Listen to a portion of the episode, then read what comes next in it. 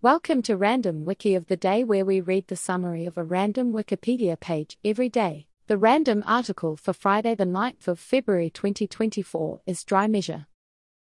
Dry measures are units of volume to measure bulk commodities that are not fluids and that were typically shipped and sold in standardized containers such as barrels.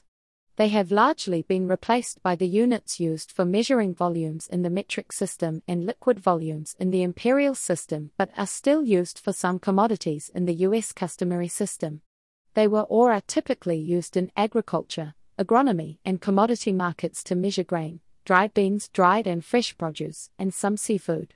They were formerly used for many other foods, such as salt pork and salted fish, and for industrial commodities such as coal, cement, and lime. The names are often the same as for the units used to measure liquids, despite representing different volumes.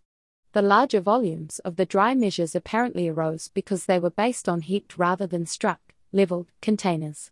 Today, many units nominally of dry measure have become standardized as units of mass, see bushel, and many other units are commonly conflated or confused with units of mass.